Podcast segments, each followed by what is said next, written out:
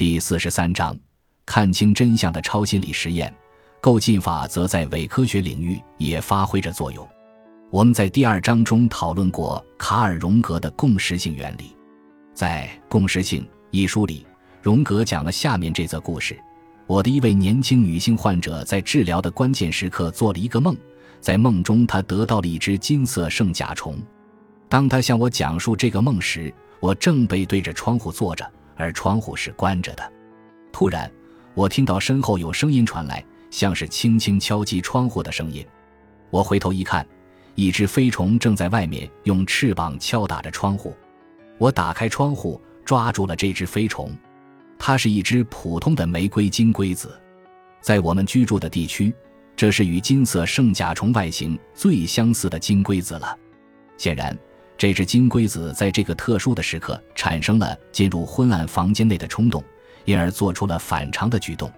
我必须承认，在此之前或之后，我都未遇到过类似的情形。这位患者讲述其梦境时所发生的一切，成了我独一无二的经历。我不知道你的情况如何，但我经常听到昆虫振翅拍打窗户的声音。我一直认为，出现这样的现象只是因为。昆虫没有进化到能识别出玻璃片等透明物体的程度，他们认为空间里无阻隔，因此才照常振翅飞行。但昆虫拍打窗户玻璃确实很烦人，我经常看到这样的事情发生。就跟荣格一样，在荣格的例子中，他似乎没有考虑到金龟子是一种常见的甲虫未能发现基线概率的错误，被称为基础概率谬误。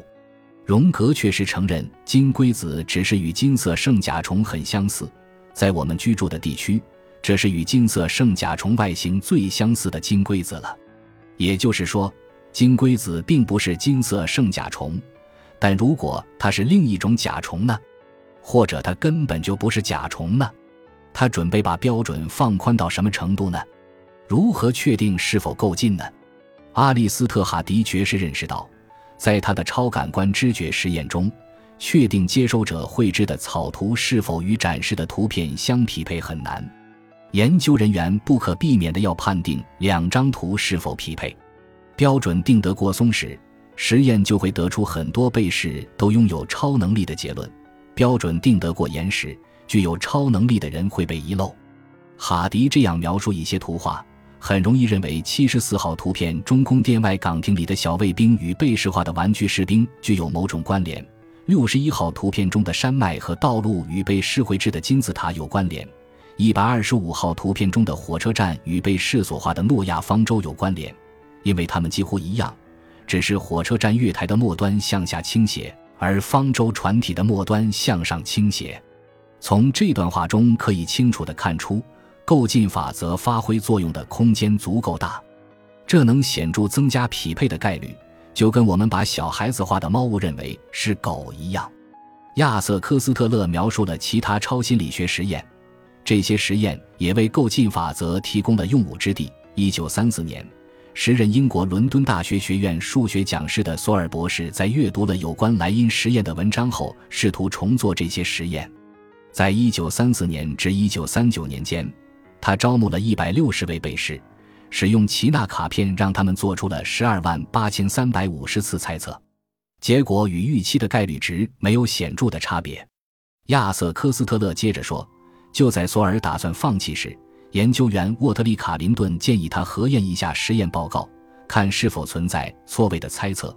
也就是说，虽然背试没有猜中目标卡片的内容，但猜中了目标卡前一张或后一张卡片的内容。”索尔不情愿地开始了繁琐的工作。在分析了大量的实验数据后，他发现贝氏巴兹尔沙克尔顿的数据很亮眼。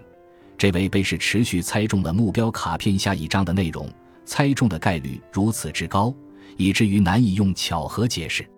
我们可以沿用这一方法，把搜索范围扩大到目标卡片的前后两张或三张卡片。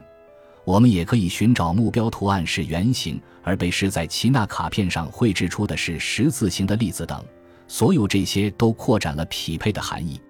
在构进法则的作用下，我们最终必定会发现一个得分高的被试。顺便提一句，路易莎·莱因指出，索尔未能复制莱因实验结果的一个原因可能是，他的被试情感投入不足，他们是看到广告后来参加实验的。不过事实可能正好与此相反，一个看到广告后就来应征、愿意花时间参与这种相当枯燥的实验的人，一定有很强烈的参与愿望。与此形成鲜明对比的是，那些本科生很可能才是被迫参与实验的，似乎是觉得购进法则的效力还不够。叙述法则和选择法则也来凑热闹了。索尔的一名被试的预测持续与目标卡片的下一张相匹配。不过，他总共有一百六十名被试，在这么多的人中碰巧有人持续的预测到了下一张卡片的内容，也不算什么稀罕事。这是叙述法则在起作用。回想一下十万人掷骰子的例子，一百六十确实跟十万相去甚远。但索尔寻求的结果也不像连续六次掷出相同的骰子点数那么极端。接下来该选择法则上场一显身手了。索尔选择了产生极端结果的那位被试，而且大家的注意力都集中到了他身上，所有表现差的被试都被忽略了。就像十万人投掷骰子的例子中，没有掷出相同点数的人都默默地离开了大厅一样。在这一实验结果的鼓舞下。索尔与沙克尔顿完成了更多的实验，而且这些实验是在二十多名杰出的观察家眼皮子底下完成的。结果似乎具有统计显著性，也就是说，若没有预感、心灵感应或其他一些超心理学的解释，完全不可能碰巧获得这样的结果。实验结果似乎很明确，索尔的推断是成立的，但得出最终的结论为时尚早，因为索尔的实验结果极具争议性。而且他无法在以后的实验中得到相同的结果。一些超心理学专家在使用更复杂的统计分析后得出结论说，索尔的实验数据被人为操纵过，一些数据被重复利用，而且还被插入了其他的数据。著名的超心理学家 J. B. 莱因自己也曾被构进法则蒙骗过。亚瑟·科斯特勒写道：“许多研究人员，包括莱因自己，都无奈地承认。”若之前没有看到过待猜测的目标卡片，一些表现优异的被试猜中的概率与预期的几乎没有差别。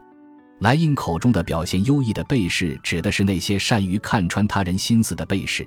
当他们被要求说出未拆封的连续卡片上的内容时，他们的表现也更出色，猜中率更高。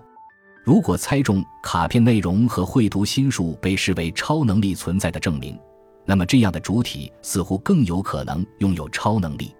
科斯特勒继续写道：“这种现象被称为着神识，指的是对客观事件的超感官认知，区别于对他人心理状态的心灵感应认知。”我喜欢这个例子，因为它说明了当结果与预期不符时，人们自圆其说的能力有多强。